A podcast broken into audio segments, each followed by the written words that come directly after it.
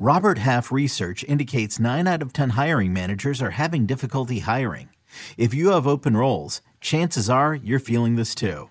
That's why you need Robert Half. Our specialized recruiting professionals engage with our proprietary AI to connect businesses of all sizes with highly skilled talent in finance and accounting, technology, marketing and creative, legal, and administrative and customer support. At Robert Half, we know talent. Visit roberthalf.com today.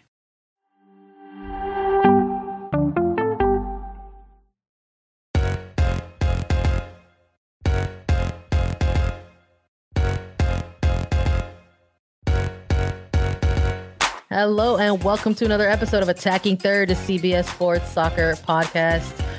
I'm Sandra Herrera, lead NWSL writer for CBS Sports. Joined today, as always, by my colleague and co-host, Lisa Roman, broadcaster and analyst for CBS Sports. On today's show, we've got an NWSL recap for everybody. But before we get into everything, a quick reminder to watch all of our episodes and exclusive interviews on YouTube. Please subscribe to our page to get notified whenever we go live at youtube.com/attackingthird. If you're joining us live, thanks everyone for voting for us in the People's Choice Podcast Awards. And thanks to all of you, we have advanced into the final round. So if you voted for us before, please check your email because about a third of you will be getting an email asking you to vote for us in the final round. So you got to hit up your spam files and folders and look for an email with a subject that's titled Podcast Awards Final Slate Voting. And there you will be able to vote for Attacking Third to win Best Female Hosted Podcast. So thank you all so much. Sunday, late night. Appreciate being with you. How you doing tonight, Lisa? Sandra, you sound a little tired, and I respect that because it is Sunday night today. Double talker today. It was very spread out. We had matches Friday, Saturday, and Sunday, closing out this weekend. I'll bring some energy into this episode.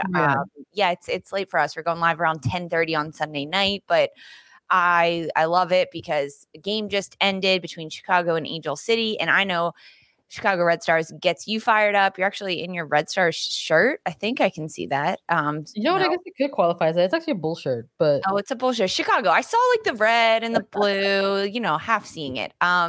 I'm good. Happy to jump on here with you. Spend some time with the family this weekend. So that's always good. Right on.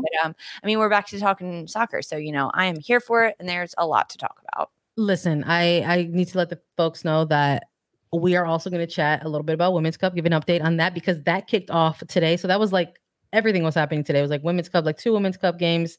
The quarterfinal rounds kicked off today. And then we had the couple of games for NWSL. So let's look, we do this sometimes when we go live. Let's start with the most recent game that's likely freshest in everyone's mind. Let's talk about Angel City versus Chicago Red Stars. This was the final game of the weekend, and Angel City coming out as the winners in this one. A narrow 1-0 victory over the Chicago Red Stars. Lisa, I think we both had Chicago in this one. I had a draw. Or you had a draw. Oh, man. I had a draw between Chicago either way, we were led down today. Coming into this one, and you had Chicago taking the win to close out this weekend. But, Angel City, they get on the board first, and they end up running away with this one just at the very start of the second half. But as a Chicago fan, but native, what are your thoughts on this one? How do you think the Red Stars did? It was announced right before the game, Mallory Pugh would not be there. She didn't travel with the team to LA for this game, dealing with a bit of knee injury soreness. But overall, the performance from the Red Stars throughout this game, what are you thinking of it? What do you make of it? When the availability report dropped, it was maybe I've become like desensitized to it a little bit for the Chicago Red Stars team, because this is a team that's been going out there this year and has been picking up results in light of like losing week to week, what is like anywhere from 5 to 6 starters. So you see that availability report and you're just kind of like, oh, it's the same like mass amount of players who are missing, but then you see the addition of Mallory Pugh on it, and you're like, oh, okay, so this is just going to be another one of those types of weekends. So we're talking about a team that's been without Morgan Gautreau for the majority of the year, been without Kalia Watt, Casey Kruger, Sarah Wildmo. you know, as those are players who are out on maternity leave. Tierna Davidson made her exit from this season very, very early on. And every once in a while, there's been an additional starter that's perhaps been listed on that availability report, which, whether it's been somebody like a Bianca St. George's or an Aaron Wright or even a Rachel Hill. And now we saw this week Mallory Pugh. So, yeah, good to know.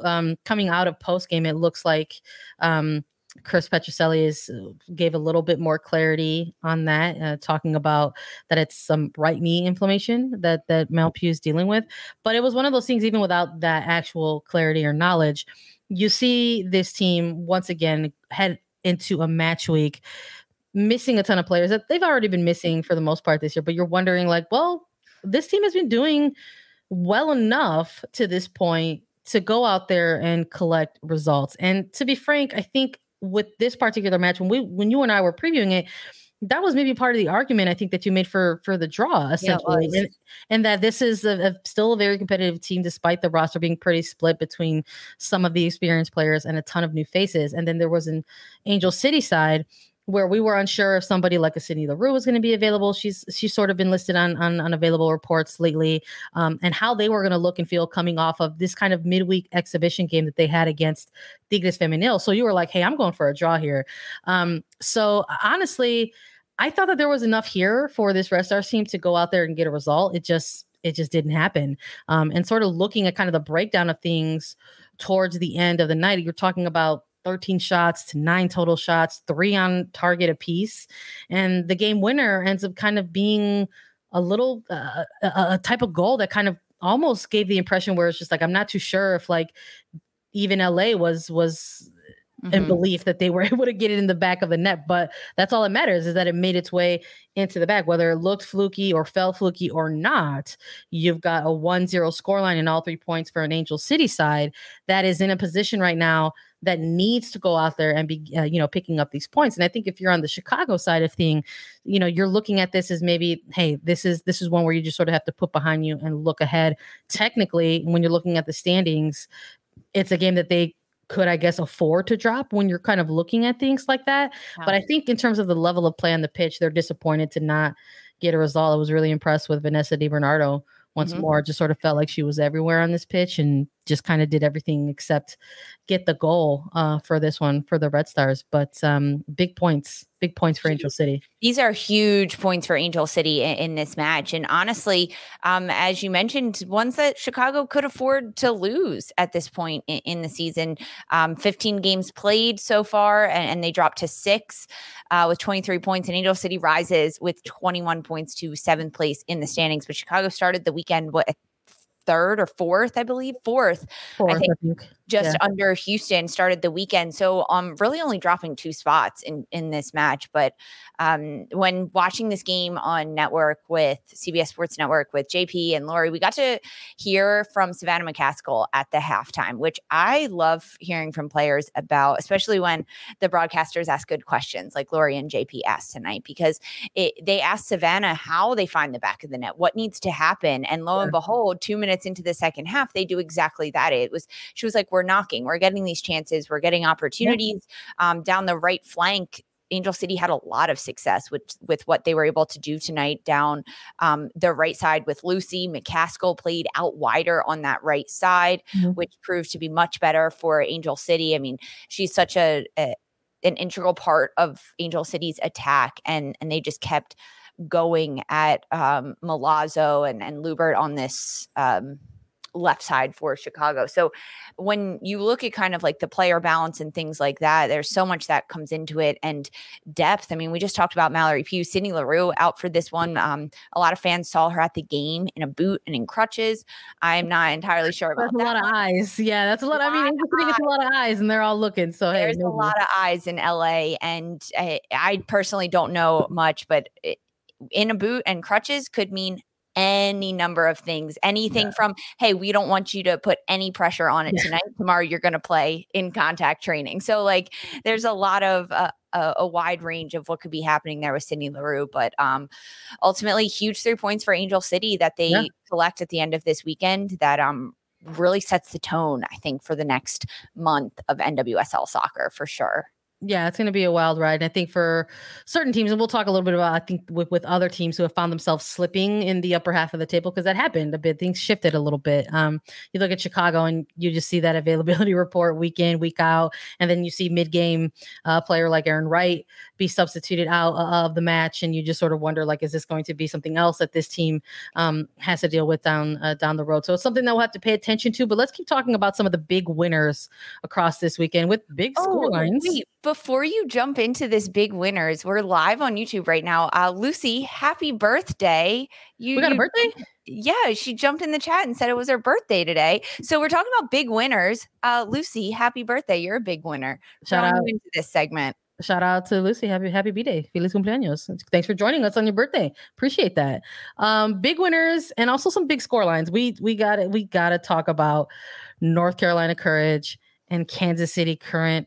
Kansas City Current keeping up their streak, keeping that undefeated streak alive with a 4-3 win against North Carolina Courage. There was a lot of good stuff in between this one, Lisa. I mean, you're talking about the opening goal scoring here with this beautiful buildup and link up between Caroline, Debinha to Ordóñez, for Ordóñez to ultimately go ahead and break the rookie season record of most goals scored by in a rookie season with 8. So it's like you got the good energy and the good vibes going here in this match, but it was like incredibly short-lived, and it was a quick turn. You're talking just like 2 to 3 minutes later, you had Kansas City getting the equalizer from Kristen Hamilton. So the opening 20 minutes of this match, pretty much for me watching it, Lisa, set the tone for the entire duration of the match. And I think at one point in my live viewing of it, I tweeted out, I was like, give me that 4-4 draw. I feel it in my bones. And we almost got it. What did we have for the picks in this one? I had Kansas City in this one. I believe you had North Carolina in this one. I don't remember. I feel like that's incorrect, but I've been high. We've both been high on Kansas City. So I think we both went Kansas City. We both went Kansas City. Yeah. I mean, this game, as you mentioned, the opening 20 minutes set the tone. Frankly, having Caroline back for North Carolina and the combination play between her and Debinha is just unmatched. And North Carolina, they can score goals. In their last 8 games, they've scored 20 goals. Now, North Carolina Courage has also conceded 20 goals in those last 8 games, because they are picking up ties, 3-3 ties, 2-2 ties, and draws, and losing this one 4-3. Like, those are so many goals scored in this one. But I think you said it best. I mean, giving Diana Ordonez a little shout out for sure. She scored in the last 3 games. She's on a streak right now for North Carolina, but it was really such a back and forth battle that North Carolina could have had the upper hand, but after they scored goals, they let it drop. So they go up first. Diana Ordonez gets her 5th goal, 3 straight game, or excuse me, her 8th goal of the season. She scores first, and then Kansas City equalizes with Kristen Hamilton on a corner kick. There was a bicycle kick from Elizabeth Ball during this sequence of play. It was wild. And both of those goals, the opening one for North Carolina and the opening one for Kansas City, were poorly defended plays by both sides that the teams then capitalized on. So they almost get canceled out, right? It's equalized 1-1 at this point. Yeah. Then Debinha gets a great goal in the 36th minute. Is a breakaway play. Caroline is driving at Kansas City's back line, and Debinha slots in on the right side of her. It's a heads-up play by Caroline to play Debinha right in stride. A great goal. And then right before the half, Lola Bonta responds with an incredible strike of her own. It was a bullet of a shot right outside the box. So now it's 2-2 heading into the halftime, and I was not expecting 4 goals in the first 45 minutes. And then we get more in the second half. 56 minute, North Carolina Courage goes ahead again. Kaylee Kurtz, she gets her 3rd goal of the year, a bit of a glancing header from her. And then CeCe Kaiser responds for Kansas City. It's her 5th goal in 7 games.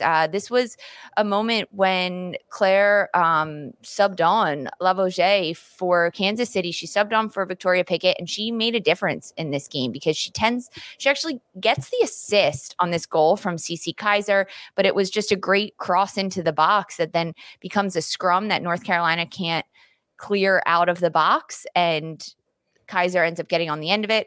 And then Lavoisier ends up getting the game-winning goal at the end of this one, a strike from distance, her first NWSL goal. Kansas City is now 10 games undefeated, climbing the standings. I love it. This was huge, right? Like, I love it. This was a massive game for Kansas City. It's what they needed to get this win. They're now back-to-back wins, and 10 games undefeated. That's amazing for this Kansas City side, and I love it. It's tough in this league to even go on a streak that long, but I think it's even tougher to try to crack double digits. I think we saw Chicago at one point have like a 9-game streak and they couldn't make it to 10. And then I think you've got Portland right now at the moment. I believe they're on an 11 game. So it's like it's very, very tough to do. And watching this Kansas City side do it, I just keep coming back almost nearly every performance. And I'm just so impressed with Lola Bonta every single time. And when you look at some of the pass maps that come out of these matches, and Kansas City looks like their network, their passing network, can sometimes be very narrow at times, very kind of direct, but it's working for this team right now. And I don't think at this point in the season, that's necessarily something that you're going to change up entirely. But I think what's equally important about that is that you have a player like Labonta who has become very integral to this team and to their midfield, someone who's been able to pull those strings, both disrupt and generate play, create goals right on her own, both by assisting and scoring them. But, you know, hearing her comments out of the postgame saying amazing, right? We got this big win, big goal score, but we let in 3 goals. Like, we want the clean sheet. Like, that's not acceptable, you know, defensive behavior, let's just call it. So it gave me a little bit of a chuckle to sort of see that was her response to that coming out of a game like this, because, you know, if you're neutral, you're like, whoa, like 7-goal game. Like, you know, you're neutral. You need to be watching North Carolina every single weekend because they do not have low scoring games. Yeah. But it was cool to just sort of see that because I think at this point in the season, you're starting to see who's separating themselves in the table. And if you're going to be a playoff contender in this league, like that's absolutely something you're keeping an eye on. It's like, you don't want to get too high on the highs, and you definitely don't want to get too low on the lows. And so to have, yes, you will have the 3 points and you're thrilled about that, but you have, of course, the veteran kind of putting the team in check and saying like, we got work to do still here. Exactly. So I want to ask you a question, Sandra, as we go through this. We talk so much about preseason standings, mid-season standings. We do our predictions. We do dark horses. We do all these things. Mm-hmm. And a lot of people on Twitter, people in our live chat right now have been saying that Kansas City is a dark horse right now to win. I don't think Kansas City qualifies as a dark horse because I was expecting them to do this. No, so we're on record. We said that Kansas City was going to have a top 5 finish, the top 5 season. What qualifies a dark horse? Because it's not Kansas City. We were expecting. I think a dark horse right now is like LA, is Orlando. Even you could put them in the mix of that. Someone who's gonna dark horse. You're behind in the race, and you're gonna eventually shock folks and go ahead and. I think everyone's forgetting that Kansas City played spoiler at the end of the 2021 season last year. That's what they did. They went through and they became a wrecking ball and they took points off teams that could have made the very playoff. Fun to watch on the second half last season. And they went on a really good home game streak to kind of close out their 2021 season. So to see them sort of build off of that and they kind of try to, add pieces in their off season. Those same pieces have not, been a part of this incredible run. You know, they've been without Lynn Williams since very early on coming out of the Challenge Cup. Samantha Mewis has officially been, said that she's on the season ending injury list. They've been doing that without these kind of 2-star, like USWNT star caliber players on this team. And they're getting these results with the personnel on the pitch. And talking a lot about Lola Bonta, I think for me, she's maybe up there in terms of when I'm looking at the possibility of MVP finalists. I think there's usually comes down to about 5 or so. And I think she's putting together a very strong case to be amongst, maybe perhaps one of the finalists. But there's a ton of players who have been really stepping it up for this current side. I mean, Victoria Pickett has been having an outstanding season. I mean, obviously we were very high on AD French, put together a really good string of games there where they had a lot of shutouts, and they want to get back to that, like Lola Bonta said.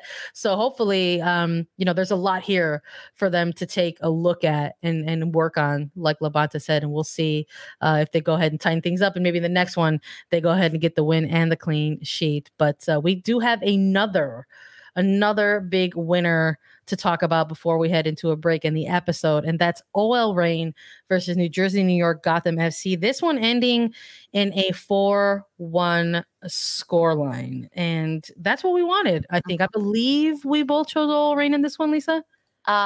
We did both choose OL Reign, yes. Yeah. I think... Gotham, and we talked about how Gotham's just been struggling. We hopped on to an episode. We went live with it. We talked about, you know, the recent news in terms of, you know, the dismissal of Scott Parkinson, which was a mutual agreement, you know, between both head coach and the franchise. Everything that's been coming out about it has sort of looks like there's no ill will or anything like that. But in the interim, the news at the time when we were talking about this, Lisa, that there was going to be an interim that was named soon. And that info didn't necessarily come out until after we had recorded, but they had named former Jamaican women's national team head coach and Hugh Menzies as interim head coach. And there was a lot of excitement around that as well. And that type of stuff should be celebrated. But I think when we were initially talking about this particular moment for Gotham, that, you know, I presented a question to you and I both, and I said, does it matter at this point in the season? Is this a team that we see week in and week out with the soccer that they play on the pitch, a salvageable type of season? And we both said no in this one. And so here we had the preview and we both went, OL Reign. I would have loved for them to prove me wrong. Now, what, 2 days, 1 day with head coach Menzies or interim head coach stepping in, but like they've also got the assistants there. Yeah. On one hand, it's like this is just like a big moment that just happened for this team. So maybe they need some time to get adjusted. But the other side of that is like that there's not necessarily a lot of time to get adjusted in that sense. So maybe it is about right now just trying to go out there, play some cohesive soccer, build on some good, you know, performances where you can catch them, you know. And I think on the OL Reign side of things, it's a little bit of the opposite. I think you're looking at Laura Harvey and OL, and they are trying to solidify their 11, solidify their game changers who come off on the bench, look at, you know, key scenarios, perhaps lock in a formation. Maybe they're not going to. I don't know. Laura Harvey has a mixed bag of tricks. You know, what are we going to see moving forward? Are we eventually going to see, you know, more consistent dual nines? Who knows? Laura Harvey's a coach, not us. We're just here to watch and see. But 4-1 in this one. You've got Rose Lavelle with a banger. You've got Megan Rapinoe with 2 goals, one of which was absolutely highlight reel worthy, and totally. You have an own goal, and then you've got Taylor Smith with I think perhaps a bit of maybe a consolation goal a little bit for Gotham. Again, we're talking about things that we want to see, good things that we want to see happen for Gotham. I would love to continue to see the evolution of Taylor Smith with this Gotham FC side. But all 3 points for OL Reign. I don't think a lot of folks had, you know, betting interest on Gotham in this one. No, I mean, and OL Reign, we know that this is a team that can create chances and opportunities. Rose Lavelle being back in the mix, getting the start 90 minutes, who's been dealing with a bit of a knock, and Rapinoe getting the start. There's just so many pieces there. And we've known this, that Laura Harvey's side can create opportunities and chances. And they are so dynamic in that front line, especially with how much depth they have between the front three and the attacking midfielders. But against this Gotham side, the defense for Gotham was falling apart. I mean, when you look at the goals that happened and that OL Reign was able to score, I mean, Lavelle gets on the board first for OL Reign in the 15th minute. And this is just a heads up play by Rapinoe and Lavelle. It's a quick throw in. Rapinoe gets it behind Gotham's back line and Lavelle runs onto it. Gotham can't clear it. And before you know it, Lavelle's in. And the last person you want one-on-one with your goalkeeper is Rose Lavelle, a fresh, healthy Rose Lavelle. And then the penalty kick that came right before the halftime. This was a defensive error by Jean in the back line for Gotham, trying to play with this ball out. And you you've got Rapinoe on your back, who's going to give you a shove, going to put pressure and win the ball off of you, and then draws the foul in the box. So Rapinoe not only scores the penalty kick, but she also draws the foul, and then the own goal happening as the fourth goal, truly the insurance goal for OL Reign towards the end of this one. But I mean, yeah, I think Taylor Smith is one of the brightest spots for Gotham right now. Such a huge get for this Gotham side from North Carolina.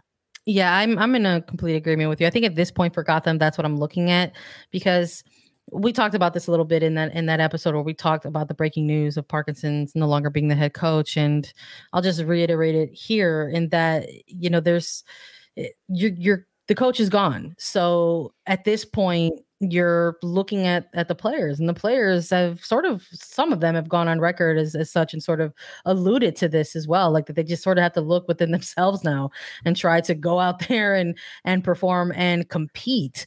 Look within themselves. What have you guys been doing all year? Who knows? I don't know. I think it's got to be more than that. I don't know. I mean, maybe the coaching change will shake things up a little bit. I thought that the break was going to shake things up a little bit for them. I thought there's players who are gone, you know, the international window is like open. Like maybe this is going to be the moment where you get a little bit re-energized, and we just kind of didn't really see that. And then you have, I think this match in particular was a good example of teams who are in the upper half of the table, not so much going out there and figuring things out, but just sort of ironing things out and sharpening their knives, so to speak, versus like very low bottom half of the table teams who likely are at this point not so much looking for answers, but just trying to find ways to sort of have somewhat strong individual performances. I think it was a good example of that. Just two completely different teams and different timelines right now. Mm-hmm. I think that's a great way to put it. Teams looking for strong, and like if I'm a player on Gotham at this point, I want to go out every single day and be the best that I can be. And if I'm a leader, if I'm one of those players that can actually use my voice and my leadership in the locker room, I'm speaking up now, because they've got a negative 18 goal differential, 13 games into this season. They have got to do something. They've got to get a win, right? You want to at least get another win under your belt, even if you scrap out 1 point here and there on a draw, but have those individual player performances. So at least your contract's not on the line. Yeah. First win for OL Reign in, you know, their last three matches, fourth straight consecutive loss for Gotham FC, their ninth of the season. And we'll have more to talk about, but there's a couple other matches that we've got to break down, Lisa. So we'll be back to chat the rest of NWSL weekend and recap the Women's Cup after a quick break. Let's chat about Houston Dash versus Racing Louisville, the sole draw in this weekend. 0-0 between these two teams. Lisa, I think we both went Houston in this one. Yes, we both went Houston over Racing Louisville. And honestly, first 45 minutes, I was like, yeah, Houston's got this one in the bag. I'm so confident watching this game on Friday night. I was like, yeah, I knew we both picked Houston. And I was like, we got this one. Done. Yeah. Nope, it's a draw. Just back to feeling not great once more. Listen, but I think another one of these seasons, we're seeing some trends maybe in some of these games where we're looking at the level of play amongst certain teams in this one, and you're looking at a Houston Dash side, and it just sort of felt like at any moment like they were going to go ahead and get that breakthrough, but it just didn't happen. And I know we were also sort of looking for like maybe one of those, another type of those big games from Ebony Salmon against the former club, right? But the breakthrough just wasn't there in this one. No, it literally was not there. I was expecting it. 8 shots for Houston in the first half, 3 of them on target. They had 0.73 expected goals in the first half, which means they probably should have had one at that point, but it didn't happen. And I was totally okay and still incredibly confident heading into the halftime at 0-0, knowing that the chances and the opportunities that Houston had.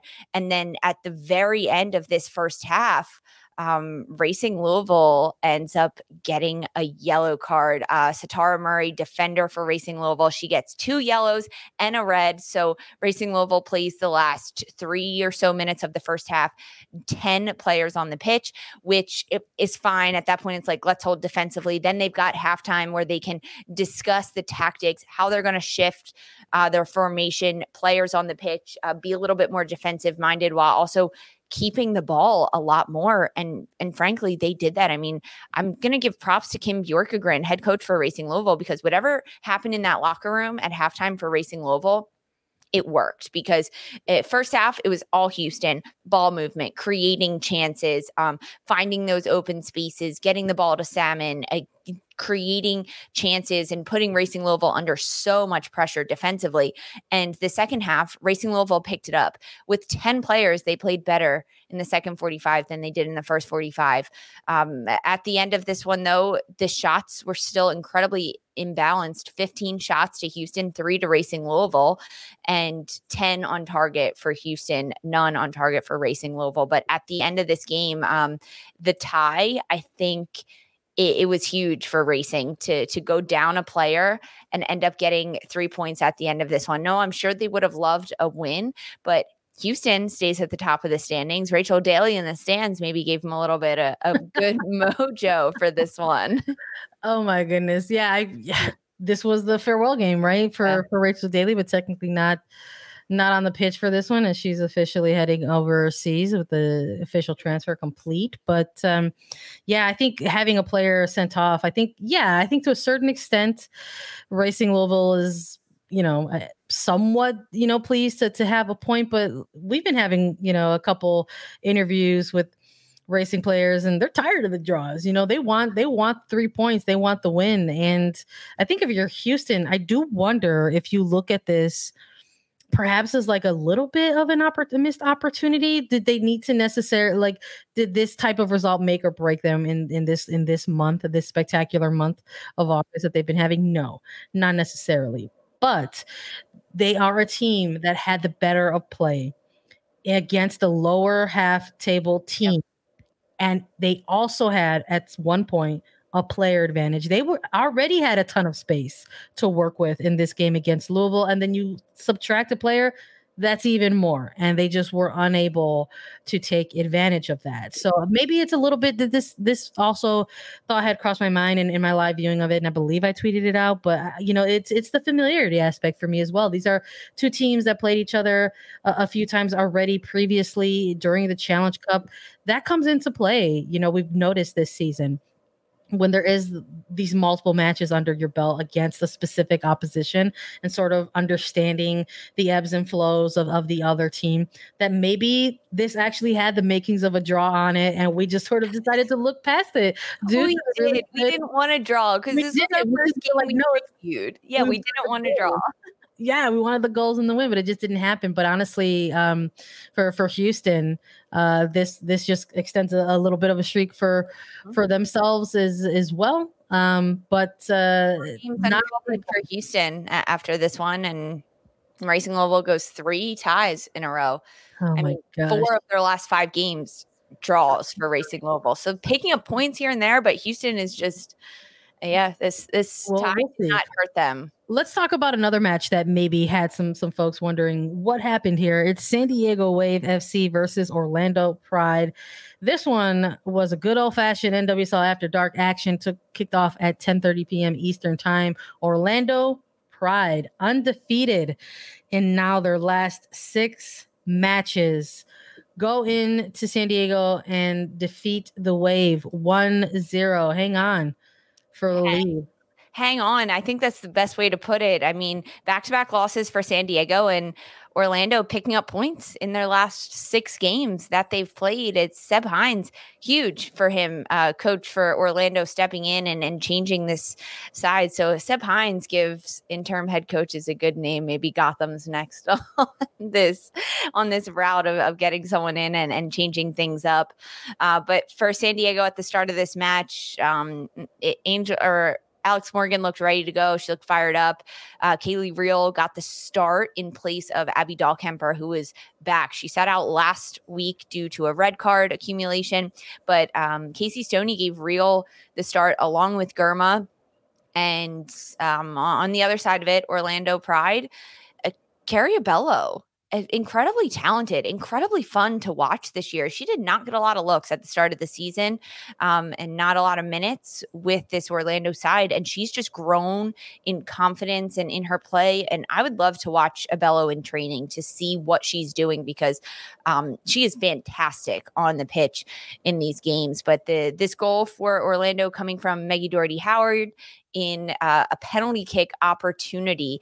It was an opportunity. It was a huge opportunity. It was a bad handball by Real in the box. I mean, definitely a handball, but like just a soccer. Soft, it happens sometimes. It was a soft handball. Like that, the cross that came in wasn't that surprising. It was just bad defensive plays. Like as a defender, your hands need to be behind your back, especially when you're defending and you have maybe 2 yards between you and your attacker, knowing that they could chip this ball in and cross it in. And that's exactly what Orlando did. They got the penalty kick. MDH scores at one. At the end of this game, post game, I believe Kaylin Sheridan picked up a yellow at the end of it. So post game picking up a yellow, but in terms of what Orlando did throughout this one, they could have in terms of San Diego, they probably could have had one or two. Alex Morgan had a shot off the post in the opening 7 minutes. There's a set piece opportunity again off the post for San Diego. Aaron McLeod in goal for Orlando is being big bodied and getting in there. Yeah, it was ultimately a red, quite frankly. It was, I think, a little bit surprising for folks. And I think, because it was sort of end of game, as teams were kind of clearing out, there was a lot of curiosity around it. Saw something coming out of, I think via Twitter, MLS referee sort of giving a little bit of context in that. I guess it was just some inappropriate things that were said to the official, and making some, alluding to certain things like, match fixing and things like that. So that's a big no-no, I think, when we're looking at things like officiating and stuff within the game. There hasn't been any additional statements, I don't believe, from San Diego around it. But disappointing, quite frankly, to say the least. A seasoned veteran. Yeah, and quite frankly, the best goalkeeper in the NWSL right now. Not something that I, anticipated, seeing from Sheridan sort of in a postgame, especially, quite frankly, San Diego had the better of play in this game. Orlando was just very much a team that was able to take their opportunities. There were certain stretches of momentum where I felt like Orlando was the better team at times in terms of the level of play, but this isn't a match where the Wave were unable to have an opportunity in front of goal. We're talking about out shooting Orlando almost double, 19 to 8. Yeah. Shots on goal 6 to 2. And within that, 3 blocked shots was pretty level there. 22 crosses. 3 off the crossbar or the post. You had Alex Morgan hit the crossbar twice. Taylor Korniak as well hit it towards the end of this game, like 87th minute or so. Like they were knocking on the door. Yeah. And maybe that's why at the very end of this game, when the final whistle blew, Orlando celebrated like they just won the national championship or the NWSL championship, because the body language was very clear. They were pumped. They were pumped and well deserved, right? San Diego is at the top of the standings for majority of this regular season, and this was a very, very hard battled game for both of these sides. And San Diego had the chances, and they're thanking Aaron McLeod in goal, frankly, for coming up big and being an intimidating factor in there.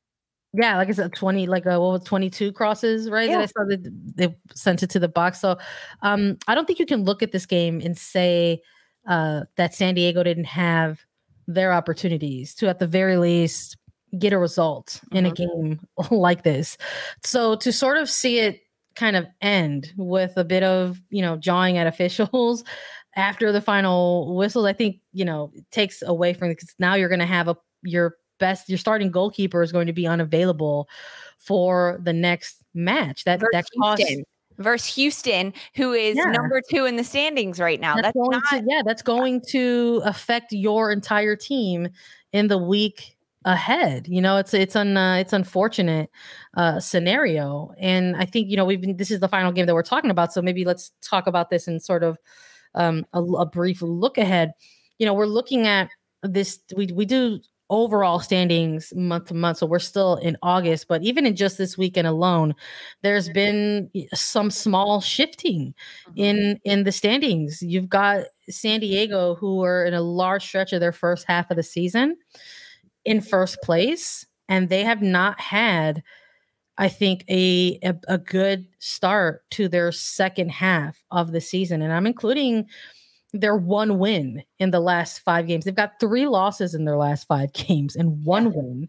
And that was a narrow 1-0 win against Chicago, where, viewing that, there's a similar argument to be made to Chicago, where it's like they had the better of play during stretches and almost looked as if they could have had a result with the player advantage. That's the game where they lost out on Debbie Dahlkepper with the Reds. So there's something with San Diego, I think, in this second half of the season. And we talked about the concept of a long, you know, playing out the long grind of a regular season. So sometimes when that comes into play, when you're hitting the second half, sometimes maybe there's a level of predictability that comes into play after you've played a number of games, and there's a ton of footage out there at this point for the opposition to take a look at. And, you know, I think when it comes to this game, I'm looking at the sidelines. I think it came down to the coaching, and Seb Hines had a better game plan coming into this match than Casey Stoney. And so we're looking at San Diego and what they've done their last 5 games, as you just mentioned, 3 losses, 1 draw, 1 win. And next week, San Diego will play Houston, who in their last 5 have 3 wins. So the exact opposite of what San Diego has. San Diego, 3 losses, Houston, 3 wins. And as you mentioned, it comes down to the sidelines and Seb Hines for Orlando out coaching Casey Stoney in this match between San Diego and Orlando. And when you look at the Houston side, I think Juan Carlos Amorós has done a fantastic job with this Houston side, picking up 3 wins in their last 5 games. So next week is going to be very interesting for San Diego and Houston, especially because these two sides are number 2 and 3, Houston at 2, San Diego at 3 in the standings. And at that point, Houston wants a top 3 because, right, top 6, make the playoffs, top 3, get a bye. You want to be as close to that top as possible. And they're both with 25 points. So next week's a huge game for these two sides. Yeah, we're cutting it close here down the final stretch. Let's close out with the Women's Cup. If you weren't aware, the Women's Cup also kicked off today alongside the Sunday matches for NWSL. We have chatted with a ton of players who are participating in the Women's Cup. Please go check out those interviews that we had.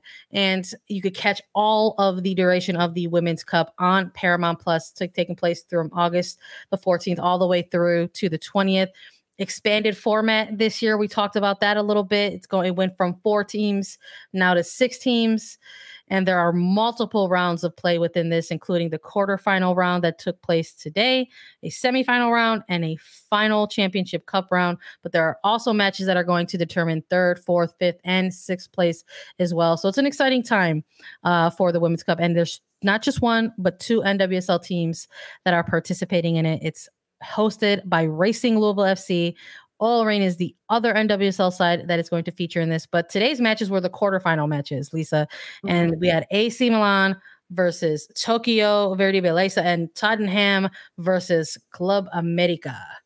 Yeah, these games were a lot of fun to watch. AC Milan versus Tokyo was the opening match of the weekend, and AC Milan winning 3-1 over Tokyo. They went up 3-0 and then conceded a late goal to Tokyo at the end of it. So AC Milan will advance, and they will play Racing Louisville in Wednesday's semifinal between Tottenham and Club America. Club America up 2-0 at halftime over Tottenham. I was a little bit shocked to see how this game unfolded a little bit. Ultimately, Tottenham does get one, but Club America wins 2-1. So Club America will advance. They'll play OL Reign on Wednesday as well. So lots of action happening. There's some midweek NWSL. We got the Women's Cup. It's all on Paramount Plus. And if you miss any of this, I mean, if you miss these two international games between AC Milan and Tokyo and then Tottenham and Club America, they were very good games. But if you missed it, you can go to Attacking Third, youtube.com/Attacking Third. We've got all the highlights for you there, so you can check them out because we want you guys up on everything that's happening in the NWSL, international, and, of course, in the Women's Cup. Yeah, I love that these teams have all come through to Louisville to go ahead and compete in these games. I thought the opening game sort of – I'm excited for the duration of this tournament because I think these two games kind of set the tone a little bit for how the remainder of this competition has to go. We're talking about a really big 3-1 win from AC Milan over Tokyo, and then the 2-1 win for Club America over Tottenham. I think that's an exciting time here. Talking to some of these players, Rosella Ayan specifically at Tottenham was like, hey, I'm looking forward to watching, Tokyo play and Club America because she really likes how technical Mexican and Japanese teams are. So there was a lot of excitement from even players who were participating in this. And I think these games really sort of set up for how things are going to be for perhaps a wild finish down the stretch. And we're going to be tuning in as well and keeping everybody up to date on everything, all things Women's Cup. Thanks, everybody. That's all we got for you tonight on Attacking Third. We want to thank everyone who voted for us, and a reminder to please check your email to see if you've been chosen to vote for Attacking Third in the final round. We're on Apple Podcasts, Spotify, Stitcher, and anywhere you listen to your podcast shows. We're also available as a video. Subscribe to us on YouTube. Visit youtube.com/Attacking Third. And we will be back with more. For Sandra Herrera and Lisa Roman, this was Attacking Third.